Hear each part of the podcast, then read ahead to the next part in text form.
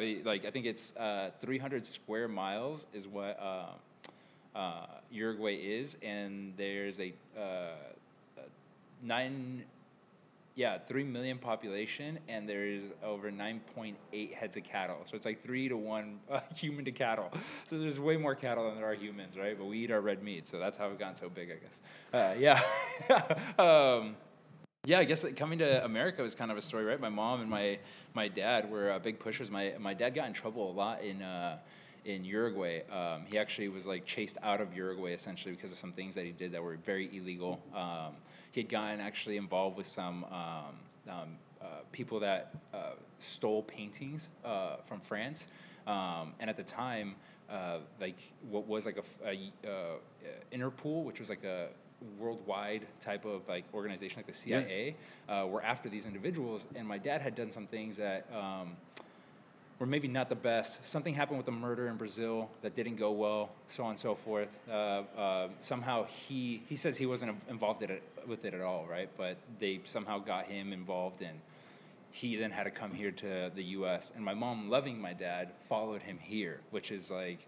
Um, I got to meet my dad for the first time after 10 years or 16 years, uh, about four years ago. And I started shit. doing this thing where I would record conversations with people. So I put the record on, the voice memo, and I record their story. So I just sat with my dad and drank and then uh, talked to him for five and a half hours with the recording. And he told me his entire life story. And I, I don't know how much of it is like uh, a farce, right? And like, uh, blown up, almost like Big Fish, like telling a story, and how much of it is real, right? But Yeah. he seems like he, for whatever it is, it's a story that is told, right? So that is what it is. So Yeah. yeah, he uh, ended up coming here to the states, and my mom uh, left me with my grandma for the first five to seven years of my life. And my mom, uh, the fighter that she is, got here to the United States, worked three jobs, South Central Los Angeles, uh, the concrete jungle, as they say, right? Um, back then in the 90s, it was very hairy. Um, and she worked three jobs, collected cans to make enough money to get us over the border. Uh, at that time, if you ran with the coyotes and you had to get from los coyotes, as they were, right, to get over the border, it was $10,000 a head. Wow. So my mom got myself, my uncle, and my grandma over. Um, so that alone was thirty thousand. And the way the story goes is my mom uh, had to get to Guatemala, right? From Guatemala, hopped the first border uh, river there, and then uh, took that river or took uh, all the way through Mexico. Interesting about thing about Mexico is if you get caught, deportation is not like the U.S. You actually get put in jail for six months automatically, and then you get deported if you're like if you're anything left, right? Because it's a Mexican jail. So you think America's bad, like a Mexican jail is like here's rice and beans if you're lucky. Uh, so yeah, the uh, she got up halfway through Mexico, and uh, my dad, being the gentleman that he is, lost a portion of the money in a bad gambling bet. Um, so my mom ended up having to work X amount of time down there at parties and stuff to make money, just to get the last portion of it to be able to pay us to get uh, across the border. And uh, yeah, very interesting experience, right? My mom and my dad both explain it. Um, that going across the border, there was uh, you get there's an open gate. You go through the fence hole. You go to a doghouse. Once you enter the doghouse, about 20 to 50 yards from the gate, you stay in the doghouse. A van comes, picks you up. You jump in the van, and they take you to what's called a holding house. This holding house has like seven to ten bedrooms in it, and the bedrooms are compartmentalized by uh, which part of South America you come from. So if you're like Central American, if you're uh, Chilean or Argentinian, Uruguayan, Peruvian, they kind of separate you. And then what they do is uh, they take you to uh, different parts of California and drop you off. But they literally just drop you off, right? Like cold dead ass. Um, and they the coyotes like they'll take your money at the beginning, and then once you get to the gate or at the house, they'll say now to get out of the house it's X amount of money. So it's almost like a mini jail. So what they do is, uh, my since my mom had already done it once, she stashed her money because she already knew, right? Um, but the first time they strip you clean, like they'll ask you, "Hey, where's your money?" and they'll go through your socks, your everything. Most people try to hide them in the socks thinking they'll get away with it. They pull it out of the socks and then throw you out on the street. So you get to America, not only a place you don't know, new culture, new people, new community, new everything, no connections, but you land here with zero dollars in your pocket. And it's a yeah. My mom was an absolute fighter, and my uncle and my grandma, and yeah, they they've done a lot for me to be here. Yeah, so I'm very appreciative for them. I love it. When did you come to San Diego? Because that's where we met, right? You live downtown. I live downtown. You live Yeah. in a sweet penthouse. I do not live in a sweet penthouse yet. Um, But yeah, what brought you You here? could, you could. I think you, Yeah, do. you yeah, live in a sweet location. I think you you give it for the amenities. This place has a beautiful amenity situation. They Yep. bring your dry cleaning to you, your car. By the way, the guy downstairs said your dry cleaning will be up, and then they'll detail your car later tonight. so that alone is Thanks, like Matata. yeah. That's a shout out to you. Thanks, Mark Tom. Um, yeah, I uh, came to San Diego uh, October of last year, or the year prior. So I've been here for maybe a year and eight months about. Um, prior to that, I had a short stint here, um, and that's when I lost like 85% of the revenue to my company and had to drive, uh, had to go back to LA. Um, that was that's a hairy story we can get into because that's I. Yeah, that's a that's a time where I almost ended my life, right? So that was like a So heavy. that is immediately what we're going to start with. We're switching Oh, it up really? today, if Oh, that's okay with you. And I know we sure. talked before this that like Yeah, yeah, you and no, me have flow, deep flow, flow. conversations, and that's yeah. why I wanted to make sure Oh, we I could love come your sapient brain. And I am excited because I added a new category that's going to take our conversation to a crazy place. Okay. And I give I'm about I'll give you three options that I know you and me love to to break down. And we'll bring that up here in a little bit, towards the uh, a little here in a little bit. Yeah. Okay, yeah. So, Reef, I feel you were about to go down that road. What's been your lowest point in life, like the absolute lowest, right? Oh. And how'd you break through? Um, that's interesting because I could uh, uh, I could break it down into two categories, right? One is internal battle, right, and the other one would be more of a uh, of a uh, higher level battle, right? So two different uh, juxtapositions in like world, right, and where I come from to where I am now, right? Um, one would be uh, when I was younger, I got a DUI um, at uh, uh, March 27th, 2007, right? Um, I was pulled over. I had done a, a bunch of drugs. Um, I had drank a handle um, of vodka, half a handle of vodka, decided to get in the car. Uh, had done some cocaine uh, to sober up. I had smoked a bunch, a copious amount of weed on at the bonfire. Right, I'd finished surfing, um, jumped in my truck, and decided to uh, do some coke to drive. Um, and there was a checkpoint. I tried to do a U-turn, and in that U-turn, I got pulled off to the side. Um, I got out of the car. The uh, the officers made me do a sobriety test. I I failed it fucking heroically. Right? I was like I was three sheets to the. How, whatever, what have you, right? The, the the thing went the way it went, and I even I still remember what the officer saying, like, uh, "You didn't pass. Like, let's do it again. Let's run it again." You know? And he's just like, "No," and I was like, "Yeah, yeah." let's do it again. You know, can we get another shot at this? He's like, no, bud. Um, they were cool. They didn't impound my car, which was nice, uh, or my truck, and they left it there. Um, and uh, yeah, shortly after that, I got taken to where the checkpoint was at, and um, the officers would, uh, wanted me to sign a piece of paper to accept fault, and um, I wouldn't. And they uh, uh, treated me pretty heavily. Like the three officers came in, one grabbed my hand, the other one I grabbed the pen. I was like, nope, drop the pen. There's like, we can do this with a fingerprint. We do it the easy way or the hard way. Very cliche cop thing to say, right? Yeah. Uh, but I love officers. I, I love all humanity. It's a very hard job, right? Like I can't imagine seeing that level of humanity. I don't feel like an officer ever gets a call like, "Hey, come see my neighbor. They're being really nice." You know, they usually get the shit end of the stick with every Yep. scenario, right? Um, so yeah, I took that uh, moment to uh, not give my thumbprint. I, stu- I stowed away my thumb, and there ensued a situation that uh, got me down to a wet reckless, but also got me into some trouble. Right? Um, the officers uh, said I was resisting, and one picked me up. The other one came in, and it took three officers to bring me down to the ground. Right? And uh, by the third officer, he put a knee right into my back, and they were cranking my wrist. Um, and when they cranked my wrist, they pulled my thumb out, and finally I was like, I've had my thumb out, and the officer goes, okay, and like uh, puts the stamp on it, the ink, and then when the paper comes up, I shove it back into my hand, and then again, whack, like a knee to the back, and that's when I uh, I released my thumb. I was like, okay, okay, okay, okay, and they um, they uh, they printed, and uh, luckily for that situation, what ended up happening was I. Uh, I was I could have blown God knows what the number was. I refused to blow right. I said I want to do a DNA test. They kind of knew the process, so they took me to the uh, before they took me to the police station. Um, they had to take me to the hospital because that's where they do the DNA test, right? Uh, and when I went, um, they had me inside the, or I said that I had my wrist. I thought it was broken, So I wanted to go to the hospital. So I ended up in the hospital, the emergency room, and they were treating me for the wrist. Um, uh, between the doctor coming, the nurse was like, "Hey, everything's fine." I was like, "Okay."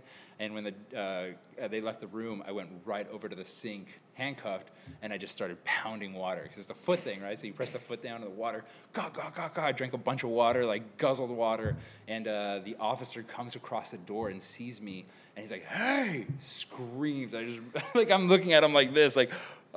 and drinking water, and he slams me against the wall, but like un, in, unappro- inappropriately, like like in- incredibly hard, right? Like just like block, and I dropped down to the ground.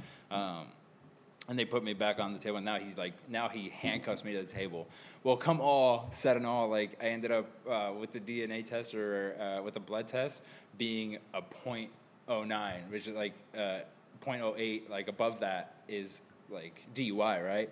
But for how much I had drank, should have been far beyond that. So like I, I just I drew out the whole process like four and a half hours. Plus I drank a bunch of water. So it, like I ended up getting a wet restless, wet reckless instead of a DUI, uh, and almost had the uh, case dismissed. But I wasn't able to get the case dismissed. But yeah, that was a, a situation that took me down a path. Went to anger management for a year. Went to NA Narcotics Anonymous. Went to AA Alcoholics Anonymous, and then I went through a journey of seven years sobriety, right, or six years sobriety.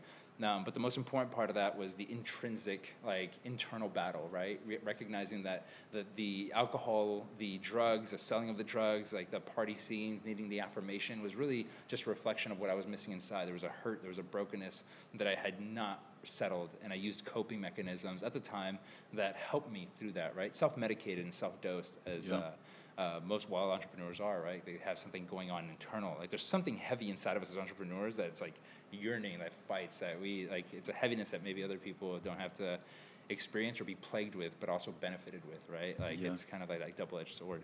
Um, so that took me through a large internal internal battle, and that uh, was a long stint of sobriety. So that kind of started shaping me in a way. What age? What age were you when you started sobriety? And you said six or seven years? 21, 21. 21? That's a Yeah. so start. right when I, yeah, right when everybody was getting into partying, I'd been partying since I was like 14, 17, right? So like my my The year 14, 17? yeah, no, I was like 14 when I first smoked weed and when I first started drinking and Just a party animal. cigarettes. And then 17 is when it got really heavy. Like I was considered like a street pharmacist, right? I had my truck panels fell apart everywhere. I could fill it up with drugs. Um, I did runs to pick up uh, heavy amounts of narcotics. This is all fa- like I'm gonna be as, as authentic I love as I it. can here. I love it, man. Like, this You're is my be- past. This is my history, right? Who I am and what I am. Yeah. So. Um, they, I was able to evade. Like I got very lucky for a very long time. Very lucky for a very long time. And um, it, you don't. I think if I was born into a different system, I might have been a, an entrepreneur from an early age, or known like financial literacy, or understood. But those are not things that you have in a household that's first to America, understanding and figuring it out. And when you're left in the the, the driver's seat of you need to figure this out because there's no money to pull from. Then you start to figure out things, right? Like I used to, uh, I used to go to raves and I would buy glow sticks and finger lights and pacifiers for six dollars a dozen, um, and I would sell them for twenty bucks a pop. So I would walk to EDC, I'd fill up my backpack, and I would walk selling twenty dollar pacifiers for fifty cent pacifiers. Like the the the margins were absurd. Good margins, yeah. Yeah, thank you. Yeah, very very nice margins. You're putting in the, the physical labor work too at a festival, right? A hundred percent. So I'm going up and down. Other kids are partying, and I'm like 22 at the time, and everyone else is raging and out of control. And I stopped selling drugs. So I was like, how do I do a, a sober way of hustle?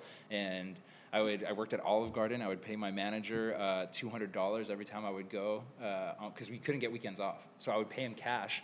And everybody would have a fit with me. Like they even took it up to the director of the region. They're like, "Hey, Reef gets Saturday's off. What's going on? I was like, hey, religious reasons, right? I made up whatever I had to, not like not like Seventh Day Adventist, you know, like I can't those days. whatever I had to do to go hustle, right? Um, and I would pay the manager cash, and he would let me take the weekends off, and I'd go work.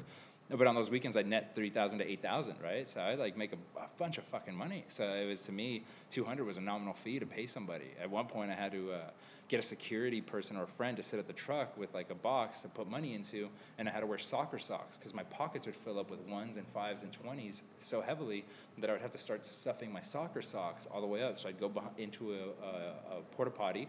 because it was closer than the parking, right? I'd uh, take the money out of my pockets, put it in my soccer socks, and then continue walking around. Uh, and the reason I did that was because walking to the truck and back uh, took away 15 to 25 minutes, right, uh, on the walk there and back. Um, so it made more sense for me to try to uh, maximize my productivity and my output by just like it was everybody in line would grab them, right? Because inside they were thirty to forty dollars, and I was selling them for half the price. Um, so that yeah, I did that for a while.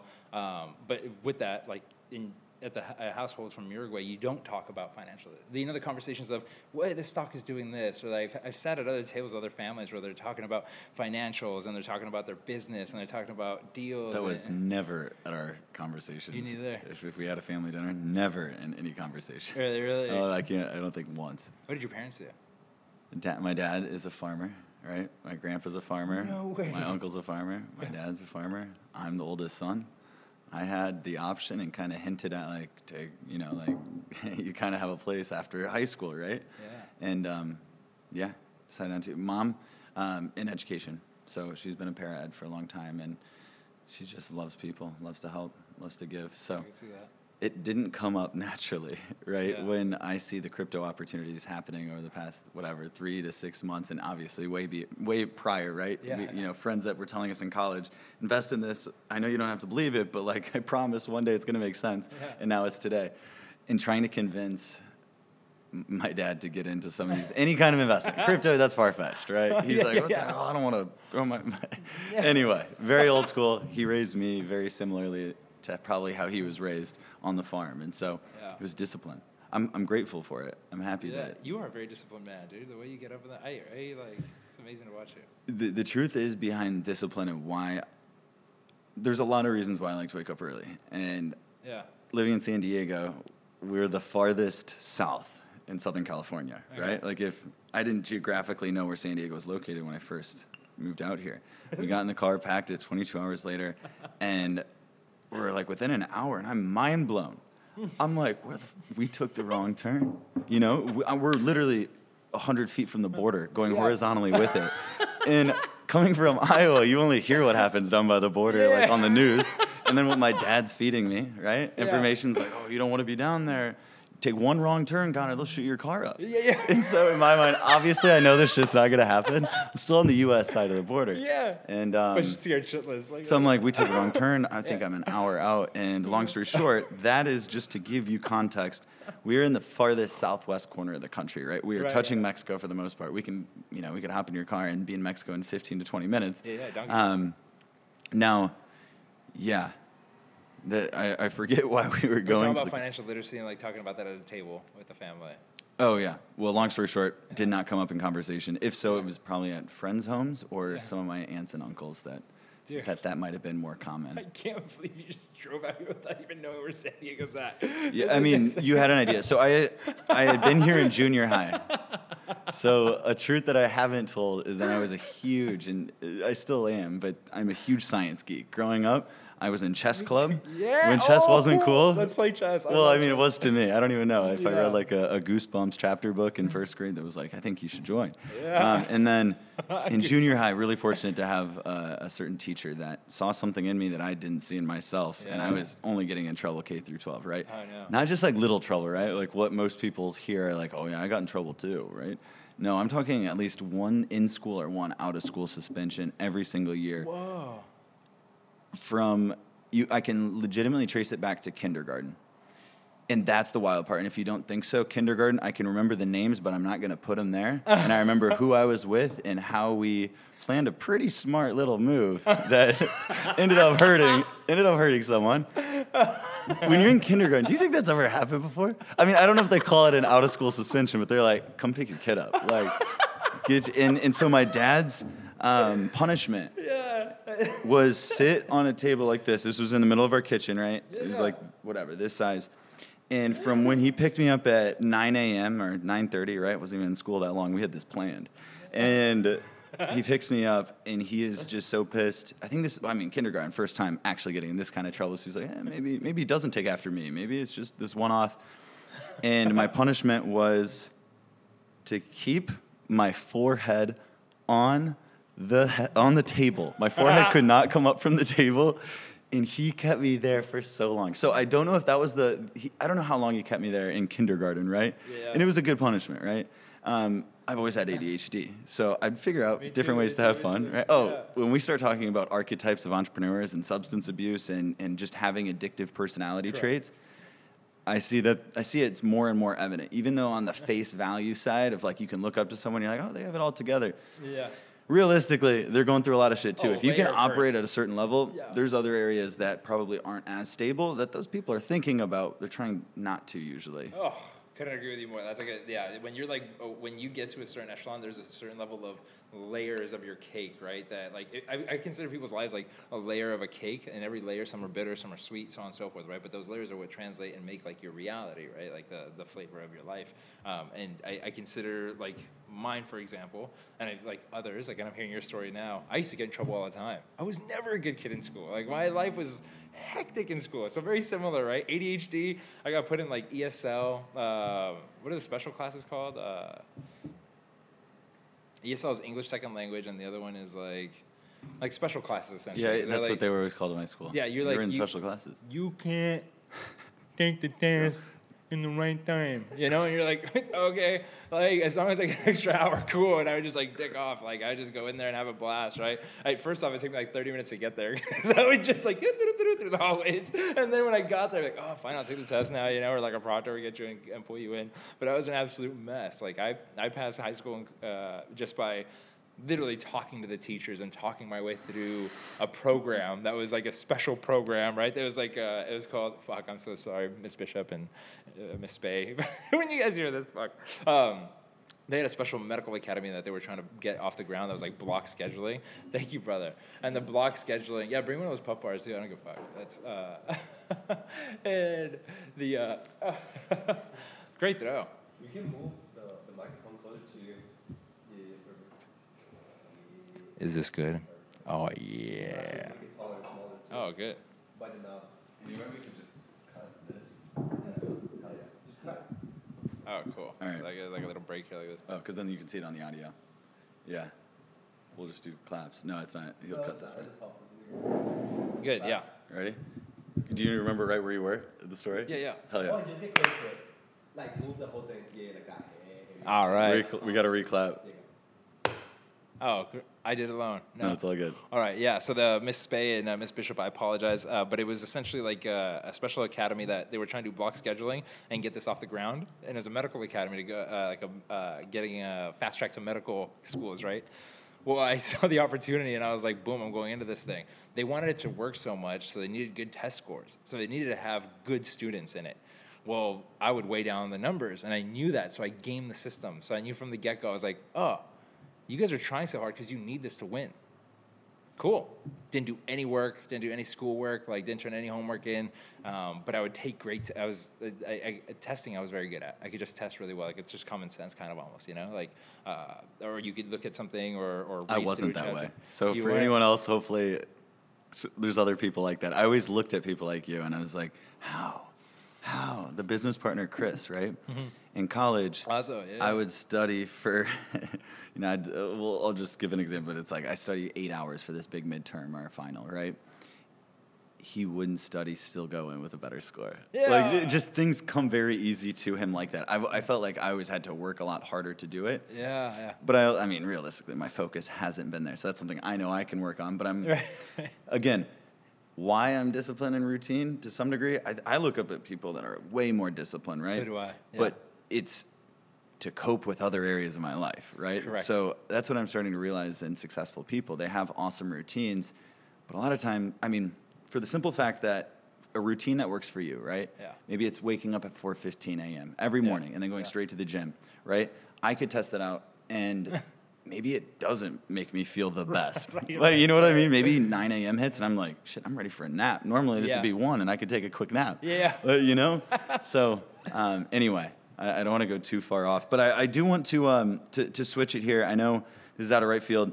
Who's been the biggest role model in your life, right? Like you talk about growing up in South America, your dad stealing paintings, which is first off, I just think Ocean's Eleven is such a sweet movie. Like I think of Yeah. something like that. Yeah, yeah. And then coming to the states through Mexico, having a coyote mm-hmm. and explaining the process. Holy shit. Yeah. And making it here with no money, Sure, and then yeah. working your ass off. And your mother sounds like an angel. She's a beast. Yes, A beast, beast, a human that, being. that kept the family together and Yeah, worked 100%. like her ass off, right? Yeah. And I'm sure your dad did too. Now, who has been, whether it's parents, role models, Yeah. your neighbor, who has been the biggest role model in your life, and what was the hardest advice they ever gave you?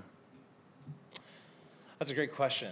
Can I start by saying that I think you, you're still a farmer, but I think that you're a farmer in a different way, and I think you seed great possibilities in other people. Because I think that you are a farmer. You just plant other other plants in people. Like you plant in me someone that wants to wake up early, someone that wants to be disciplined. I see your energy or the way that you've gone through an internal like journey, and I that that inspires me. So you plant different types of seeds. Like I just want to like edificate you in that because I. I view you and I see, wow, Conor, like what an example of a male figure, what an example of a sapien, like phenomenal, right? Like at level tries that, to be man. more level, tries to be more emotionally intelligent, uh, does everything in his power, uses his brain as, as a tool to be able to figure out how his brain functions. It's absolutely beautiful, magnificent. The more people, if more people operated in that kind of a framework, we'd have a much better society. So I appreciate you. Now you plant you. different types of seeds. So I I think you're still appreciate a you. And that's why this podcast came around, right? People had asked for a long time. This is all about having open conversations. Every conversation is going to look vastly different, but through these conversations and going vulnerable and maybe going into sales, but maybe just talking about life, I think it can provide a lot of value, right? Through Yeah. storytelling. Yeah, yeah. But I think it, to what you said earlier, like the, the brokenness in people, like sales, like to success is a different metric for all people, right? And I think sales in, in, in today's economy has changed drastically, right? So sales, what it used to be of before of like the the go getter, like the madman type mentality, to the the uh, Wolf on Wall Street, right? To like the 2000s when they started doing digital, like they would give you a bunch of data and hope that you would answer the best because they gave you a bunch of data, found out that people were overwhelmed by too much data Yep. and they hated it and they needed like a one to two uh, two to three different selections just to choose because the sapient brain wants to be told what to do by the right person right uh, then now to what's a consumer economy where we can jump on google and find the answer before the car dealership guy knows right? You walk on the lot and you're like is this 4x4 he's like i don't know bob. I have no idea. You know and you're like yeah but it says right here on the carfax report that it's 4x4 ha! I started last week, you know. Like, the truth is, he's been there for two years and still has no fucking idea what he's doing. Like, it's just like that. The economy has changed, right? It's in Yeah. such a way that now we're like catering to people and really like Yeah. helping them guide them to what is their true best solution. And in that, like, in that openness is like where true success is, right? Because you care about the other person. I love Um, that. and you're making a better reality. Um, but I think your question, uh, sorry to get off ADHD. We both have ADHD. Hey, I'm glad you brought it back full circle. Yeah, thanks, man. Yeah. Hey, you wanted to close that off, right? Oh, no, I love it. I love it. You brought it full circle. Put a bow on that. Um, Biggest role model One of the biggest role, uh, role models. Yeah, Yes. one of the biggest role models. I'd say. Um, I, I, I- I think that I, I think that uh, to say that there's a singular role model. That's all I'm asking for A this. fallacy, right? So- I, I know. I know we can take it to the fallacy route. I'm just saying just one. Who comes to mind? Like that gut instinct Um, right off the bat. I- I- for different. I- fuck, there's different seasons though. Like, Who that's overall, personal, professional, like overall has probably. Okay, that's yeah, per, personal, professional, good, right? I, I think there's like uh, seasons of life, and you'll have different role models for each season. I would say for a personal, um, someone that I looked up to heavily was my uncle, like an absolute uh, scholar of a man, right? He raised me as a child.